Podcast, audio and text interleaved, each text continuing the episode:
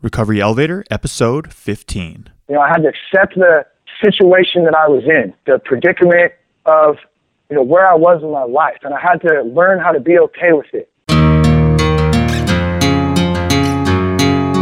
Welcome to the Recovery Elevator Podcast. My name is Paul. According to my Recovery Elevator sobriety app on my iPhone, and it's also available on the Android, I have been sober for eight months, three weeks, seven hours, and four minutes, one, two, three seconds. On today's podcast, I have Shane Ramer, who actually has his own podcast called That Sober Guy Podcast. It's a long interview, which is fantastic, so I will keep my segment shorter today.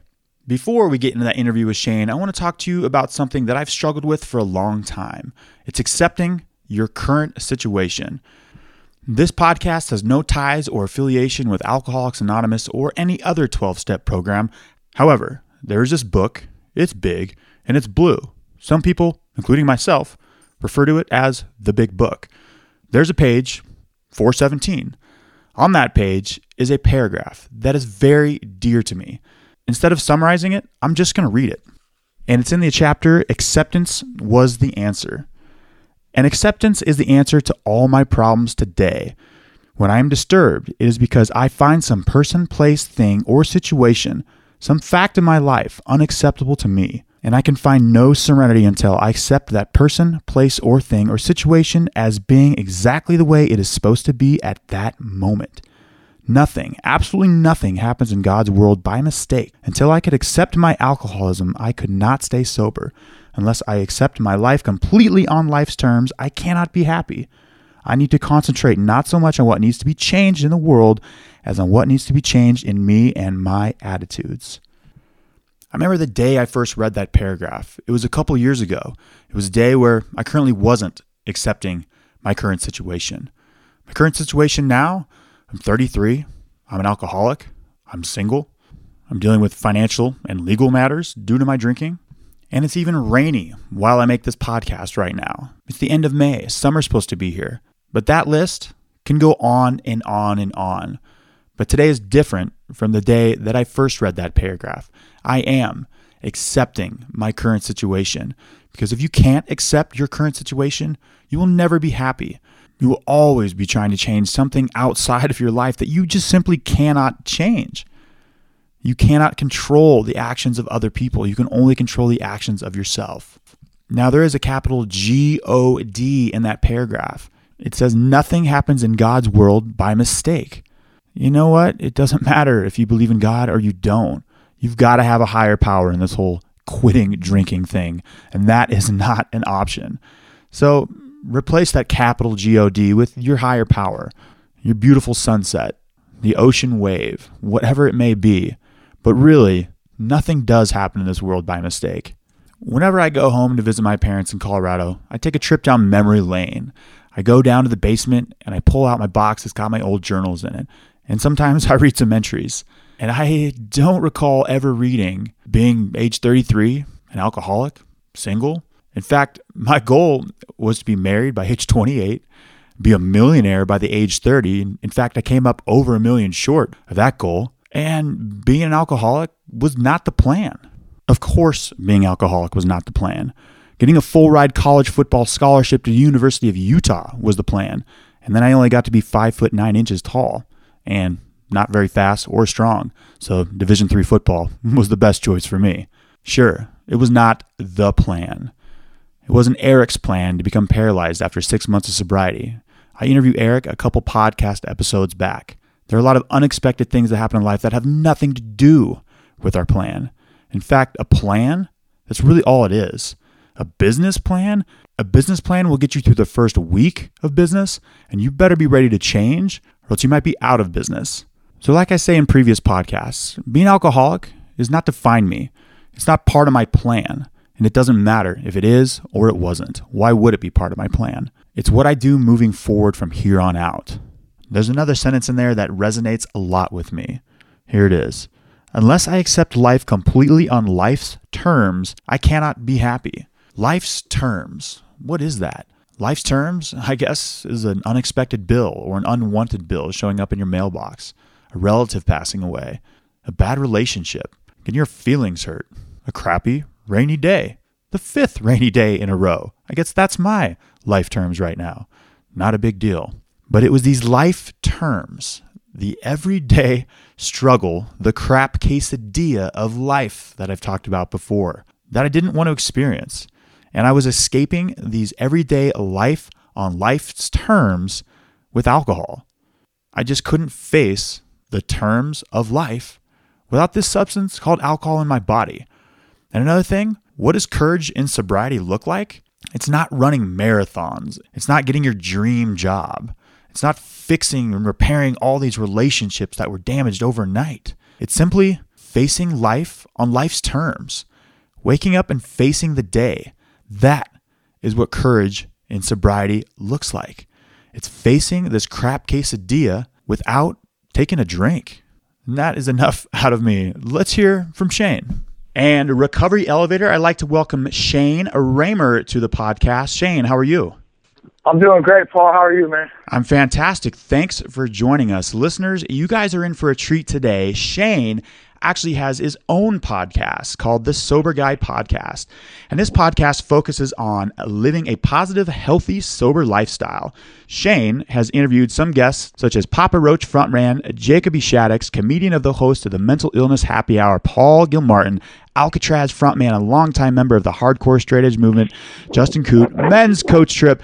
The list goes on and on, Shane. And you can find this podcast on iTunes. It's called That Sober Guy Podcast. But Shane, thank you so much for joining us. The first question that I ask all my interviewees is this: how long have you been sober? Uh, let's see. I I will be coming up as long as I continue to to live one day at a time and follow this little path that I'm on. It'll be two years in September. Uh, actually, September eleventh was my sobriety date. So that's coming up, I guess, in a few months. Time flies. Shane, it seems like September is a great month to get sober. I got sober on September seventh of two thousand fourteen. So you're a year and four days ahead of me. That's awesome. Nice, man. That, yeah, that's that's great. It was. It was a good. It was a good time, you know, that's, that's definitely for sure. Yeah, and you got me by one year, four days. I am a competitive guy, and Shane, that's that, that's something I never want to win, right? I don't want to have more sobriety than you ever. I agree, man. Yeah, and listeners, I usually have a set list of questions that I ask interviewees, and I will still get to the rapid fire round questions at the end of the podcast. But with Shane, I was going to do a recap of his bio, of his story, but I'm going to let Shane kind of just take it from here for the next five, ten, fifteen minutes. And Shane, tell us all about your story. And and before, you know, you have a podcast, you were saying you've interviewed so many people and you've heard their story and you haven't really shared your story. So Shane, here we go. Let's hear it. Yeah. Hey, thanks, Paul. Um, yeah, it is. It's kind of, it's kind of different being on, on the other end here today. Uh, you know, like you were just saying, I'm usually in your seat interviewing and, and uh, getting to ask the questions. And so here I am today, and I get to share a little bit about my story. So I'll just kind of start from the beginning. You know, I, I'm, I'm, uh, I was born in, uh, in Vallejo, California. I'm from, from the Bay Area and Northern California area. And, um, you know, bo- both of my parents were very young when they had me. I think my mom was seventeen and my dad was eighteen. And, um, you know, I can't, I can't imagine that being that young. You know, I have two kids myself, and I, you know, my wife and I, we didn't have our kids till we were in our late twenties. And I know where I was at when I was seventeen, eighteen. I can't imagine having a kid, the responsibility and, and all the, all the stress and the pressure of, of having to grow up quick like that. So, uh, so they had, they had me, and, um, it, it was, it was a, it was a crazy, it was a crazy life, uh, growing up, I guess. It wasn't the most, it wasn't the most stable environment that I grew up in. Um, I know my mom and my dad did the best they could, you know, with what they were given and, um, with the choices that they had made. So, you know, when I, once I got older and, and was kind of able to understand this, um, it gave me a new perspective on things. But my family was very alcoholic, or, or should I say my, my father. Uh, my father is an alcoholic. Um, I, like I was saying, growing up was very unstable. You never know, you never knew what mood was going to be around the house. You never knew what was going to happen. You know, the, the, the police were at our house often. to, to break up domestic disputes. And, and usually I have, I have a sister also who's uh, five years younger than me. And it seemed like, um, you know, we were usually caught in the middle of it. And, you know, there was a lot of, of, uh, of counseling involved growing up, and, um, you know, never, never really any physical abuse, thank God. Um, you know, there's, there's a lot of, a lot of kids out there who have it a hundred times worse than I ever had it. So I want to be very clear about that, that I don't, I don't think that my life was just so horrible growing up. There was some good things too. I played baseball growing up. My, my mom and dad never, never missed a game. You know, I was there. Um, you know, I had, I had a cool bike growing up. I had, you know, I, I had some stuff, but I mean, when you look at it from a materialistic standpoint versus an emotional standpoint, um, you know, that, that emotional uh, connection in our family just wasn't there. We, we didn't communicate, you know, ever. There, it was mostly yelling, uh, or fighting a lot of the time. And all this revolved around alcohol and drugs too. Um, so, you know, in in a nutshell, I know we don't have eight hours. I could I could tell you much more on that standpoint, but um, you know, moving on, as as I was got into my early teens, you know, I was really against uh, drinking, doing drugs, uh, even smoking cigarettes. I mean, I had a couple buddies that we all kind of rode bikes together and hung out, and uh, you know, we were very very against that early on. And I had always vowed that I would never ever, you know, drink or smoke or or do anything like that, because I saw what it did to you.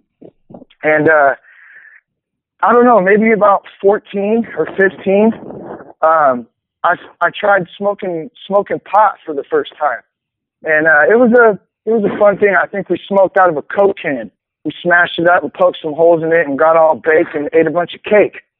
So, uh, that was an experience that I thought, you know, this, this isn't so bad. I'm, I'm with my buddies and we're just hanging out and smoking a little herb. And so fifteen, you know, that, that kind of, that kind of entered that, that space for me, that opened that door up.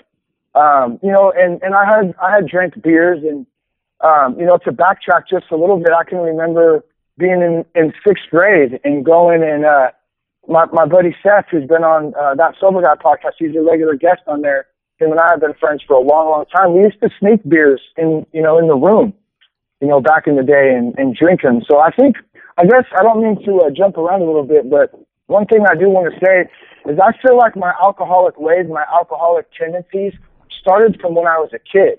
And they started way before I ever even had a first drink. This addictive personality, um, you know, these traits that I carried over that I saw growing up, they, they've always been there, whether it's been with sugar, um, you know, or alcohol or drugs, or or I'm an all or, no, all or nothing type of guy.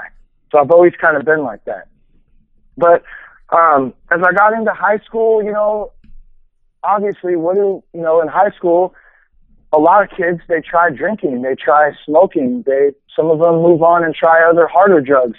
And so it was a party thing, you know, it was just on the weekends. That's just kind of what we did. I played baseball and we had a good time on the weekends. When I graduated high school, you know, things things kind of started to change. I felt really lost. I didn't really know what I wanted to do. I I had quit playing baseball.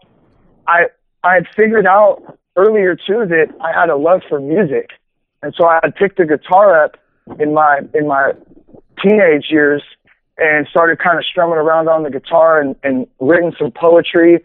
And so by this stage in my life, in my early twenties, I had figured out, okay, baseball wasn't going to work out, and uh, I think I want to be a musician. Well, what comes hand in hand with being a musician? Or so we're told what comes hand in hand. It's drugs and it's alcohol. So I, I was I was ready. Let's drink, let's party. You know, I want to be in a band. I want to travel around and, and see different places and play shows and, and record music. And that's me, you know, that's who I am. And so I really truly believed that at this time, you know, that that's who I was. And, you know, fuck, my, my dad's an alcoholic, so I guess that's, I guess that's what I'm going to be too. And the funny thing was, is that at the same time, as, as much as I, I love my dad, he's my father, I always wanted to make sure that I would never, ever be like him. You know, so, so for me to, to come to terms, you know, later on in my life with the fact that, damn, I'm going down, I'm going down the same road and I'm, I'm going to be just like him. You know, that was a huge wake up call. But from from alcohol, from pot, you know, to to cocaine. Um, you know, this this stuff just this disease just it, it'll it'll get you quick. I never ever thought that I'd be in a spot that I was in, you know, in my mid to late twenties, where, um, you know, a good friend of mine, we were recording a, a, a full length album that we were about to put out, and we had talked to talked to um, a couple record labels, and I just thought that, yeah, this is it, this is this is our big thing right here, and the album is called Chemical Diet. So I think the album kind of speaks for itself on on what we were doing as we as we were recording this album. It was it was about a year and a half to two years of just this ongoing ongoing cycle, and um, you know, I had I had my daughter around that time when I was twenty-eight, twenty-nine, and um, and and it was just it was just this overwhelming sense of, what the fuck am I doing here? Like, what who am I, basically? And I think as humans, we're trying to search for who we are. You know, and, and my music at the time was was what I thought who I was.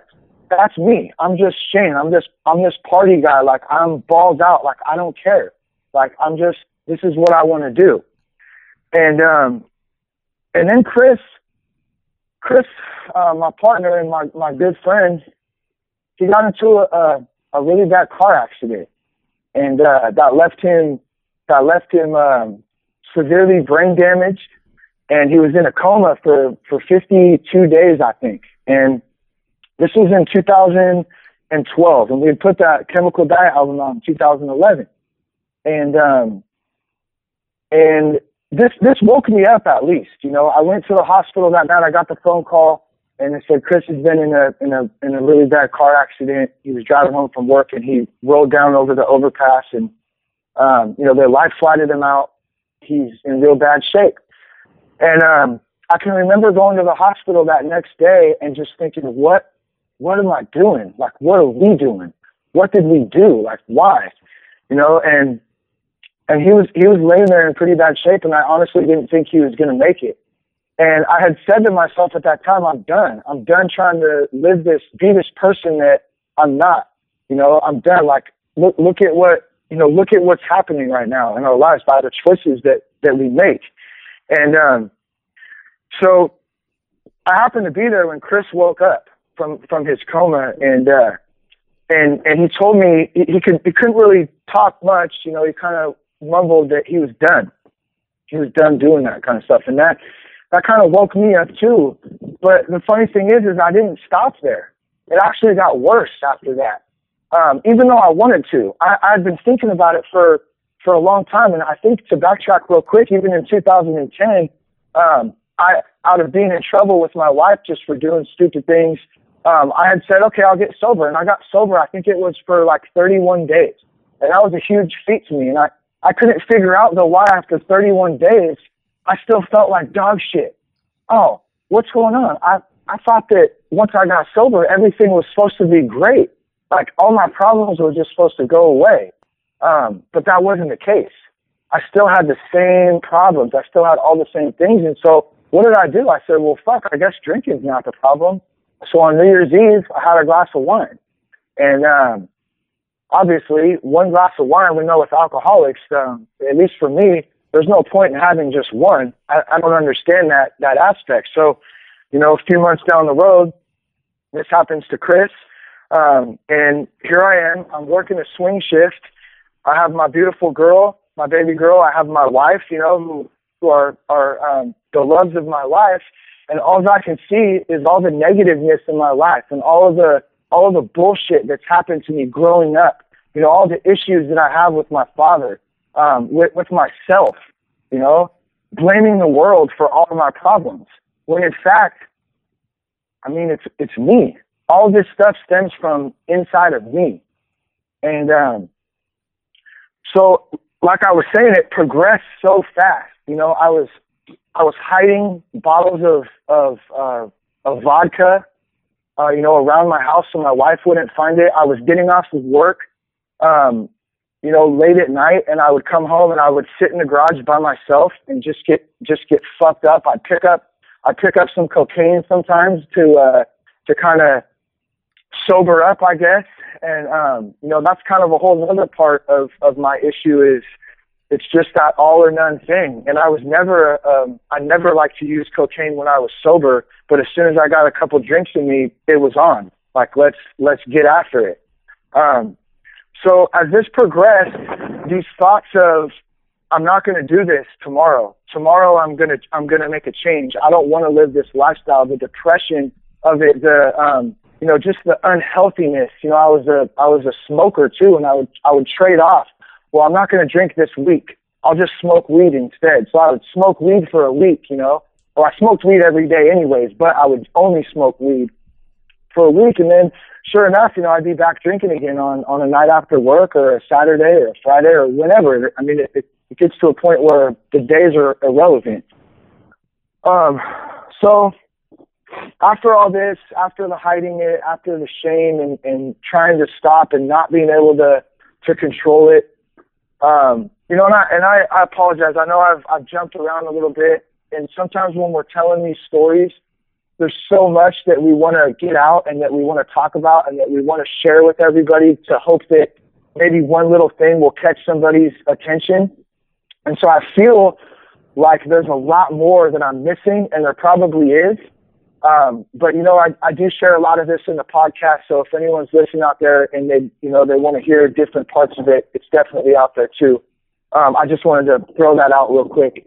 Um, but I, I finally, I finally just, I couldn't take it anymore. I, I literally could not take it anymore. Like I, I had this feeling in my gut um, that something really terrible was about to happen. I was drinking and driving almost daily. You know, I was drinking while I was driving, and I would drive erratically because I, I honestly, I didn't give a fuck about anything at that point.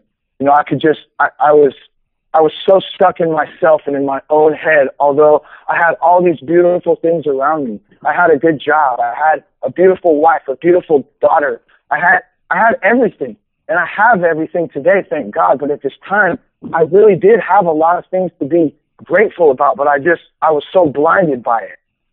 So I finally, after pondering it for about a week, I finally just got to a point, I think it was on a Sunday, and I sat my wife down. Um, we, we actually went to a bar, and I, you know, I ordered a, I think I had a, a double screwdriver, and we sat out back on the patio, and she could tell something was just wrong. And I, I didn't really know, I didn't really know what to say, you know, other than I, I, I basically just flat out told her, I said, look, I have a problem. And I need help. I can't do this on my own. And and she said, okay. And she said, well, you know, what do you mean? And I said, and then I, I proceeded to tell her, you know, and, and she, she had no, she knew the lifestyle, the way that we lived, because we had partied a lot together. You know, we, we had done this for, for years. It's just what we did in our twenties. We didn't have kids. We, we partied, you know, we had a good time. There were a lot of good times, but they were always based on alcohol or drugs. And, uh, And so she said, you know, so well, what do you mean? And then I proceeded to tell her about the drinking and driving, about the hiding alcohol, you know, getting drugs late at night, this overwhelming feeling of depression. I couldn't take it anymore. You know, I just, I had like this, I had this death wish almost, like I just didn't care. And, um, you know, so I let all these feelings out to her. And it was probably one of the hardest things I've, I've had to do. Uh, but it was one of the most relieving feelings too. And I, I still till this day feel bad saying that, because I feel like, oh my gosh, my relief is letting all my shit out on, on my, my wife, you know, who's been there for me through thick and thin. Um, and, and thank God she didn't take it like that. You know, my, my wife is a strong, strong woman, and she's always been there for me, always been there by my side, no matter what. Um, and, and she's never turned her back on me. And, uh, she's, she's been my rock through all of this. So, um, you know, that's basically what she told me. I'm here for you. Like, we're going to, we'll get through this. Like, what, what's the next step? So the next step was I called Seth, um, who had been sober for, I think, two years at that time. And, um, and I went to him, and I told him, you know, later on that night, we met up at, at coffee, and uh, we started talking about, about rehab. You know, he kind of gave me some guidance and, and some thoughts on what he went through and kind of what I was going through, and was able to relate to some things. And I think he, I think he knew that I was ready, you know, truly ready, because like I said, I had been through this before, and I just, I wasn't ready at the time. So I had, I had sat with Seth, and, and luckily for me, which which I think was was part of the reason that helped me, really pushed me along into making the final decision to go to rehab, there's a place called Azure Acres, and um, it's in Sebastopol, California, which is near the coast, um, Santa Rosa area. And um, Seth had been there two years previously, so he was able to kind of provide me with some information about this place and what he had experienced in there. So that kind of helped relieve that, um, you know, those butterflies and that, that anxiousness and that feeling of, of rehab. I mean, just saying the word, I still, a lot of the time I, I just say treatment center because I think there's this huge stigma behind the word rehab. And maybe it's because in, it's an Amy Winehouse song, or it's, um, you know, it's you. I feel like it's used as some, as some cool thing. Yeah, bro, I went to rehab. And I know it is used like that sometimes, you know, and unfortunately that's, that's not what it's about. And uh, the other end of that is it's also looked at, I think, as a negative thing, because it's not because people want to try to be mean. I think it's because people are ignorant to it. They don't understand what treatment is. They don't understand the disease of addiction, of alcoholism. Um, and I wouldn't expect them to. I wouldn't expect anybody to understand it, um, you know, who hasn't actually lived through it or been in a situation where they've seen it firsthand. And to tell you the truth, I don't fucking understand it. And I don't think I ever... Who knows? I probably never will understand it. The one thing I do understand at that moment in my life is I knew what I needed. I knew that I could not do it on my own. I knew that um, nobody was going to change things for me. Nobody was going to hand me anything. Nobody was going to create this life that, that I wanted to live except me. And so in order for me to do that, I had to make this decision. And I had to, had to say, God, I got to leave my wife and my, my daughter, who was two at the time. You know, I have to leave and go away. And it was one of the most difficult decisions I had to make, but I knew in my heart that it was the right decision. And I knew that over time, that this would be the decision that would change our lives as a family and make us stronger in the long run. So I had to sacrifice those thirty days um, just to get a start, just to get a jump on, um, you know, on the rest of our future.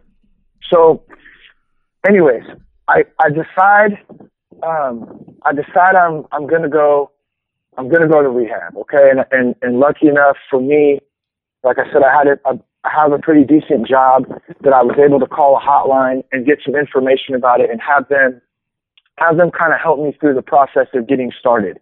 So Azure Acres had a bed, um, and it was like two days after I had talked with my wife, or maybe three. I think that was on a Sunday. I think I left on that Wednesday. And Seth and my wife, um, you know, we packed my, my stuff up uh, that morning, and we headed out to Sebastopol. Um, and I was, I was, I was very nervous. I was uneasy.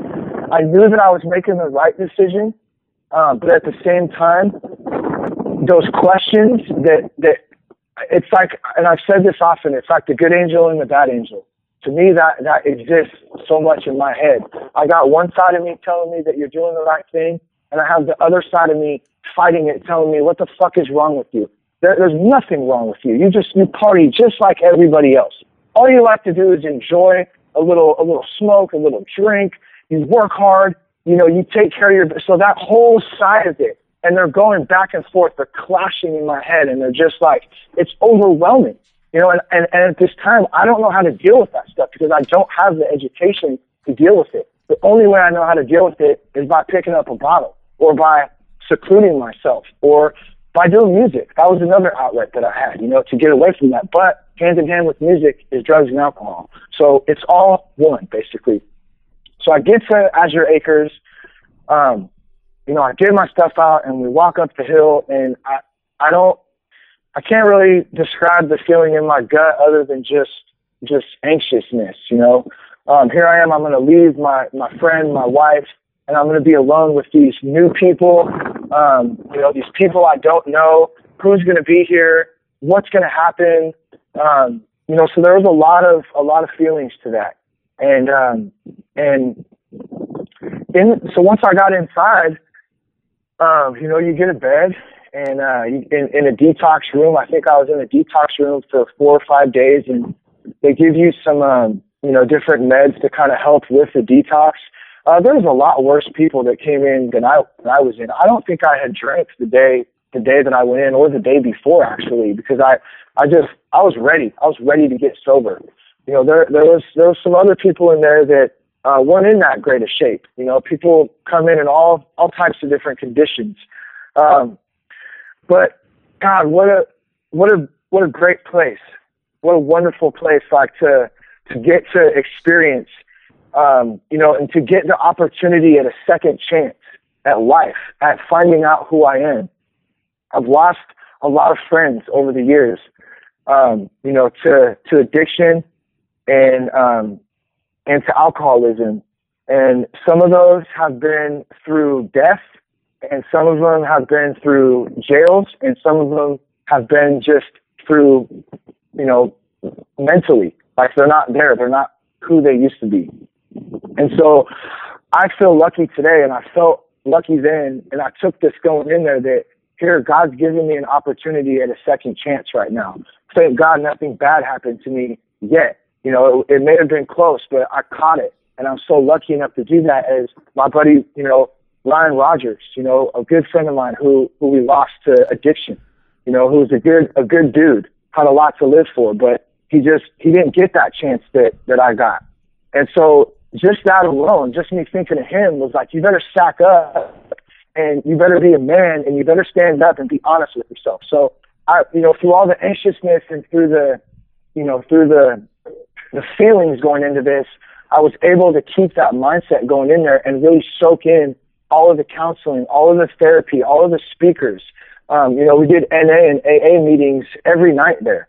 Uh, so you, I got a chance to hear from a lot of different people. Like, this disease does not discriminate against. It doesn't care if you're black, if you're white, if you're a doctor, if you're a bum. It, it doesn't give a shit who you are. It will get you. I can guarantee it. It it, it does not matter, you know. And, and if if it's progressive like it was, or I, it is progressive, and, and I'm a perfect example of that. You know, of how it can spin down, you know, downhill really, really fast. Um. But there was there was a man in there uh, who was a counselor named David, and uh, I, I would say uh, between David and James was my direct counselor. Those two guys had a huge impact on me. Um, you know, David, number one, the guy should be dead. He should have been dead a long time ago of the lifestyle he lived. Um, he was a heroin and a um, and a uh, cocaine. Speed, whatever, whatever you want, um, you know, and he did it for, I think about, I think thirty years. He lived that lifestyle, and I don't know how he pulled through, but he did. And he's, he's, you know, been sober for, I don't know, fifteen or twenty years now. And he's changing lives in this, in this facility. And he had a huge impact on me. And, um, because he was real, you know, he was real. Like, that's what it takes to get sober. You have to be real with yourself. You have to be honest. And you have to want it. You can't do it for your mom or for your wife or for your kid or for your dog or whoever the hell you want to get sober for. It has to be for yourself, and that's it. And if you don't want it, then keep drinking, keep using drugs, keep doing whatever the hell you're doing. But I can guarantee you, you're going to end up in a pine box, in a jail, or in an institution. And it talks about that in the big book of Alcoholics Anonymous, which is, you know, a definite read and, and something that, you know, helped to change my way of thinking and, and helped to educate me on a lot of things, you know, with this disease. Um, so I'm going to kind of jump ahead now. You know, the, the rehab thing, I got out after thirty days. My wife came to pick me up. It was, it was a, um, it was an unbelievable experience, to say the least, uh, something that, that I'll never forget. I met a lot of good people in there. Um, you know, one thing that I really came to understand is that a lot of us are really good people. You know, at heart, we have good hearts and, and, and we mean well, but we just have this thing in us that it's not compatible with alcohol or with drugs, and it's not compatible with life. So we learn how to, how to be honest with ourselves. So that got me on a path to starting to be honest with myself, my reality, my situation. And so my wife came to pick me up, my daughter, and I, I was so happy to see them. And um, I think we went to the beach afterwards, and we sat there. And um, it was probably one of the most awkward times in my life for my wife and I. And um, and here's why. It's because I've known my I've known my wife, uh, Jessica. Her name's Jessica. I've known her since we were twelve years old. Okay, and, and we grew up together. And when we got into our twenties, we didn't we didn't get together till our early twenties. And unfortunately, all all we knew how to do was to party and to have a good time. So a lot of our relationship, a lot of our communication, a lot of the things that we did, it was all based around alcohol. It was all based around going out and having a good time. When when it was time to go talk and let loose, that's what we did. We went to a bar, we went to a restaurant, we went out with friends, and we went to you know, we went to drink. And uh, so now here we are sitting on the beach. I've just been gone for thirty days. Um, I'm supposed to be this cured man now, you know, and, and oh my God, I'm I'm sober now, you know, and, and it's not like that, you know, it's it's just not like that, and, and you have to be okay with that, and it's very confusing at first. Um, but what I'm getting at is basically we've had to um, we've had to rebuild our marriage, we've had to rebuild our relationship, because not not only are we married, are we in love, do You know, are we husband and wife and father and mother, but we're also friends. You know, we were friends a long time before we ever got together. So now I have to rebuild this this friendship and this marriage and being a dad, you know, and being a husband and her being a wife. And, um, you know, it's been, it's been difficult at times, I gotta say. Um, but to talk a little bit about today, where I'm at today is... It's it's unbelievable to me, and I think a lot of us out there. And let, let me say this real quick too. For me, alcohol and drugs, it's not it's not the immediate issue. It's not the immediate problem. Is the alcohol and drugs? That's a symptom of myself. That's a symptom of the shit that I've been through and not dealt with, that I've stuffed down deep in that little hole, that little secretive box down in your heart that you don't want to tell anybody about because you're too embarrassed or you're too ashamed or, or you just, you don't feel like you want to talk about it. So what do we do? We cover it up. We cover it up with a bottle, with a drug, with food, with whatever comforts us, you know? And so for me to, to kind of figure out that, you know what? Yeah, I, I'm not compatible with alcohol and drugs. That is definitely a problem for me, but it's myself. I'm the one. I'm the one with these issues. I'm not educated in how to deal with these type of feelings that I have, with this type of person that I've become. And once I figured that out, and I like this light bulb came on, you know, and and it was like, okay, like I can I can really do this now, because my brain is starting to thaw out now, you know, over over you know a couple of days being home, and a couple weeks being home, and then sure enough, a couple months, you know, and I'm still, I'm still sober, and I'm starting to figure this thing out a little bit. Um, you know, I'm starting to get a little bit of grasp on who I am. And, um, and, and all this comes with hard work, and you got to want it. So I don't want to make it sound like it's all, you know, easy, because it's not. Uh, you know, you got to put the work in. You got to work on it daily. Go to A A meetings, go to N A meetings, listen to podcasts. Educate yourself. Educate yourself on life. But most importantly, I had to educate myself on me. I had to take a, a hard look in the mirror and be honest. That's one of the most important words that we can think about to ourselves is honesty. You know, how hard is it to be honest with yourself, because you don't want to hear the things that you've done or the things that, you know, the person you've become or what this person thinks of you or what how you hurt that person.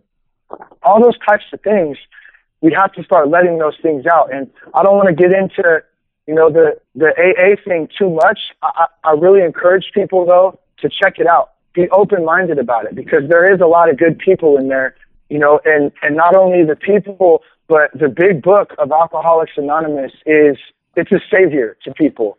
And a lot of people ask me, you know, oh, do you go to meetings often? And you know, honestly, I, I don't. I think that it's to each his own. Everyone has a certain way that they're going to work their program. I know that's kind of against, you know, some of the A A teachings, but hey, it, that's what works for me. Today, started the podcast a year ago, I, you know, I was at work still. I still had to go back to work on a swing shift, you know, at the time. And I had to accept it. You know, I had to accept the situation that I was in, the predicament of, you know, where I was in my life. And I had to learn how to be okay with it and stop trying to future trip and think about, you know, what's going to happen tomorrow. Well, fuck that. What's going to happen right now? I'm sitting here right now. You know, what am I doing? I'm here. I'm in the moment. And if you can do that, that'll help to relieve some of that, that, that thing that goes on up in our brains up there. Because I know if, if you're like me, mine runs, and it runs fast, and it runs when I'm sleeping and when I wake up in the morning and all throughout the day. My wife still has to snap her fingers sometimes to get me to snap out of it, because I'll be, we'll be on a walk and I'll just be off just thinking about stuff, and it's just the way my brain works. But, you know, I heard, I heard an interview on a podcast, and that's what I did at work to try to get through the time. I, I, I started getting into podcasts, and I found the New Man podcast with Chip Lanier, and I'll definitely recommend that. He's a great guy, and um, he has some great interviews about just living a positive life and how to make changes in our life. But I heard an interview with him with Greg Wong, who's a professional surfer, and um, that really changed something that night that I listened to that. And I came up with this idea, like, I'm here to help people. I'm here, you know, that's my purpose. We're all searching for a purpose in life, you know, and, and for the longest time, I thought it was being a baseball player. I thought it was being a, a, a professional musician. I thought it was being a party guy. No, it wasn't. It wasn't any of those. It was, we're here to help people. That's it. And so I came up with this idea to start, you know, a podcast and start, and start talking to different people about living in recovery, and just, just exactly what you're doing, Paul. Um, you know, same, same type of concept. Like, we, we want to help people. And, um, so I kind of started on that road, and, and that's really helped to keep me sober too. At times when those thoughts pop up, number one, I'm not going to ever disappoint my family. And number two, I, all this time and effort and, um, you know, heart that I put into this operation with That Sober Guy podcast would be out the window. And I'd be letting a lot of people down, I feel like, um, you know, not only myself and my family, but listeners as well. Uh, yeah, li- life today is, uh, I can't believe it sometimes. And I don't have, I don't have a whole lot of shit. I'm not rich. I don't have a big fat house. I don't have a nice, you know, super nice car or anything, but I got everything. You know, I really do. I have everything because I have my mind. I have my mind that's clear. I have my heart. I have my passion about the things that I'm passionate about, you know, now. And it, and it's truly genuine. It's not a bunch of bullshit that it was before, you know, in, in things for the wrong reasons. Like, now I live my life for the right reason, you know, and it's for, it's for my family, and it's to have a good time and to enjoy life. You know, it's, it's, it's really about enjoying each day. Thank you so much for sharing your story. Like you said earlier, this could be an eight hour podcast, and incredible stuff. A couple points I want to I want to touch up on. It sounds like when you told your wife, you told Seth, that you realized you're going to have to leave your wife and your beautiful kids for thirty days to go to rehab, you got outside what is called your comfort zone to getting sober. Talk to listeners about how it is quintessential to get outside of your comfort zone if you want to get sober. Absolutely, Paul, and you you got that right on right on point right there. It's okay for us to be uncomfortable, and being in our comfort zone is what doesn't allow us as people to change, because we're comfortable. It's what we know. It's the, the situation that we're in. In order to do that, in order to get out of your comfort zone, you have to be honest with yourself. Let, let me speak for myself. I had to be honest with myself to get out of my comfort zone. And that meant admitting to myself first, admitting to my wife next that I had a problem, and then I admitted it to, to a friend, to Seth, too. And so that enabled me, that held me accountable, you see, because I had hidden everything, even though I, well, people knew, but I thought I was hiding it, put it that way. And so in, in order in order for you to do that, you got to step out and you got to be honest with yourself. Otherwise, you're never going to change. And listeners, in the fifteen, sixteen episodes that I currently have, there are reoccurring themes and reoccurring words. One of them is accountable, accountability, and honesty. And those are imperative words and character traits that you have to master in sobriety. And, and Shane, let me ask you a question. In your bio, you talk about a case of the fuckets, and we've all had a yeah. case of the fuckets where you get three days of sobriety and you're like, well, fuck it. I've only got three days or, well, today was a long day. Fuck it. I'm drinking. Yeah. Talk to me about how we can get over the case of the fuck it. You know, it's funny you, you bring that up, Paul, because I just had a case of the fuck it the other day. Uh, it's, I don't think it goes away.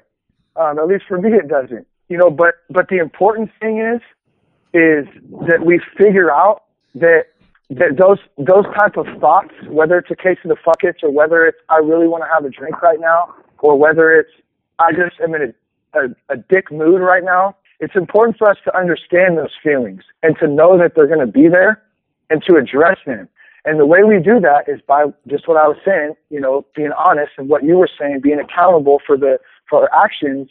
But we have to know that those feelings, more than likely from all of the different people, you know, guys, women and men, with ten days of sobriety to thirty years of sobriety, they've all told me the same thing, that it never goes away. Those thoughts never, ever go away. So we have to be okay with that. We have to learn that, you know what, that's just me. I'm going to have those thoughts. Those thoughts are okay. It's okay to have a shit day and say, fuck it. But that doesn't mean that I need to go and use that as an excuse to go get drunk. I always love to, to, to say this one, and it was from James in Azure, and he was my, my therapist in there. Um, he would say, I, you know, you have ten days of sobriety, and I have seventeen years, but we're both one bad decision away from total destruction. And so point being is it really is irrelevant, you know, like a, when we put a time on things, because these type of feelings we have, they're never going to go away. We just have to educate ourselves. And we do that by reading, by meetings, by talking to other people, by staying connected in our communities of recovery.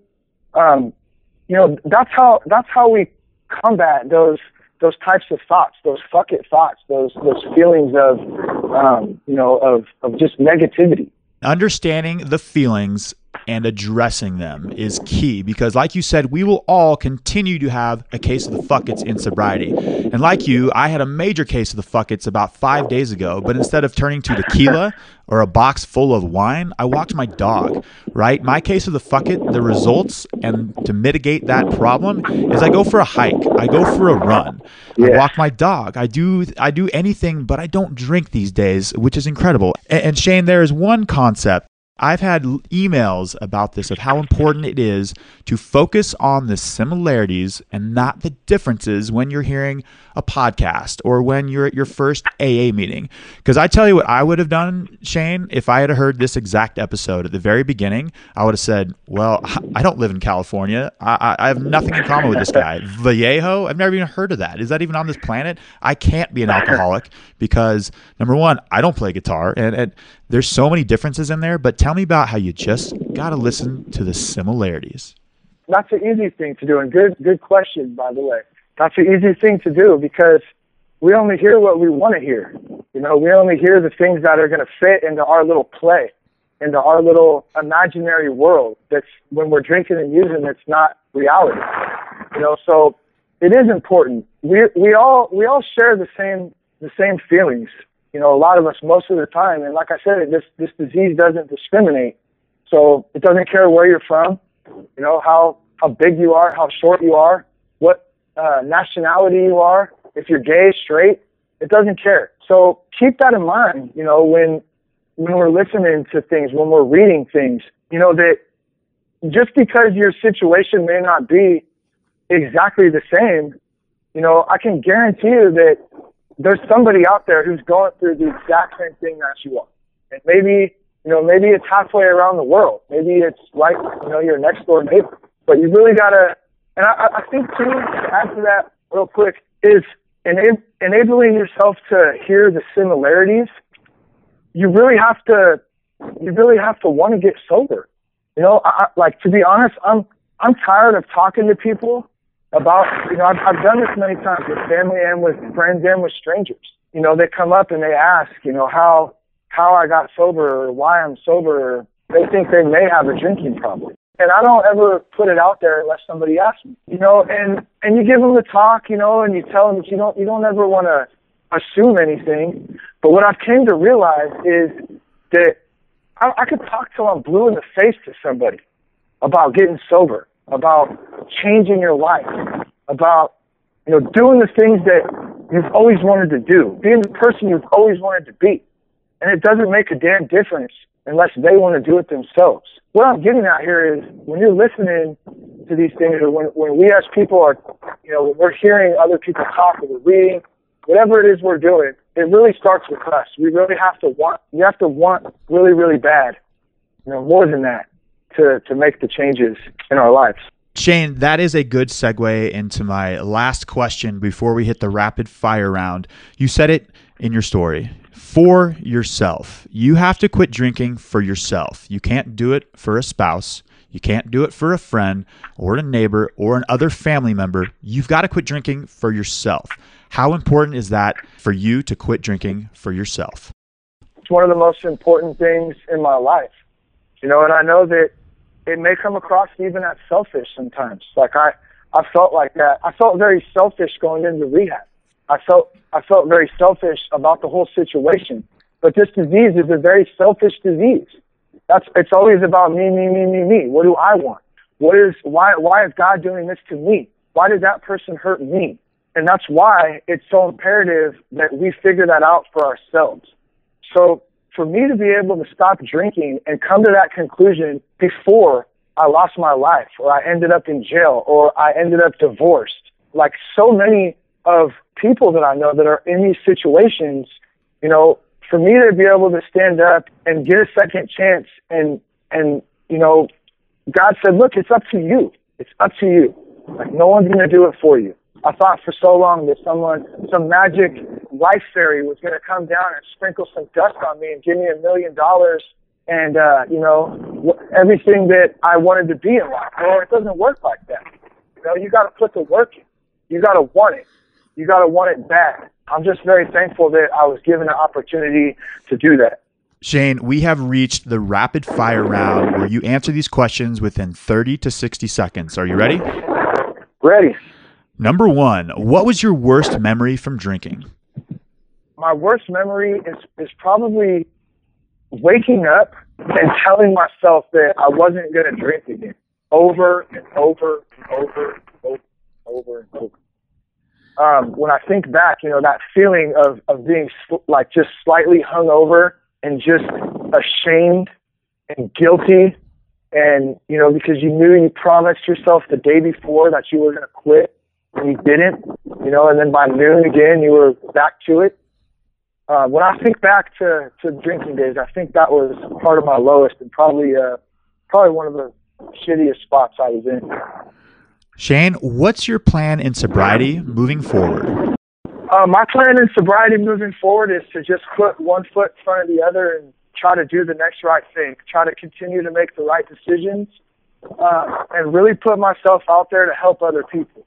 Because when I'm in my own head, I'm not me. That's not me. That's what happens in my head is I get wrapped up in it, and that's when all hell will start to break loose and I will start losing it. But when I'm out there helping others and genuinely caring about others and genuinely putting love out there and trying to play my part in this world as a good man, as a good friend, as a dad, you know, a good husband, um, all those things combined, you know, that keeps me straight. That keeps me wanting to just continue living this positive lifestyle and never going back to that dark place I was ever in, ever again. Shane, what is your favorite resource in your recovery? Um, my favorite resource is, is probably, uh, I think just staying connected. I think staying connected to people, um, you know, whether it's in your community in meetings or whether it's through a podcast or whether it's literature, things you're reading, the big book of Alcoholics Anonymous, um, you know, talking to different people. I think for me, those are the things that, that have really helped me, helped me stay sober. You know, I, I, I would say there's kind of a, there's not just one. I think there's many of them, but most importantly, stay connected. Shane, in regards to sobriety, what's the best advice you have ever received? One of the best things that I've that I've heard that I use often is move your ass and your mind will follow. And that came from David at uh, Azure Acres. And uh, David would say this often, because when we feel resistant about something, it's probably the best time when we should go do it.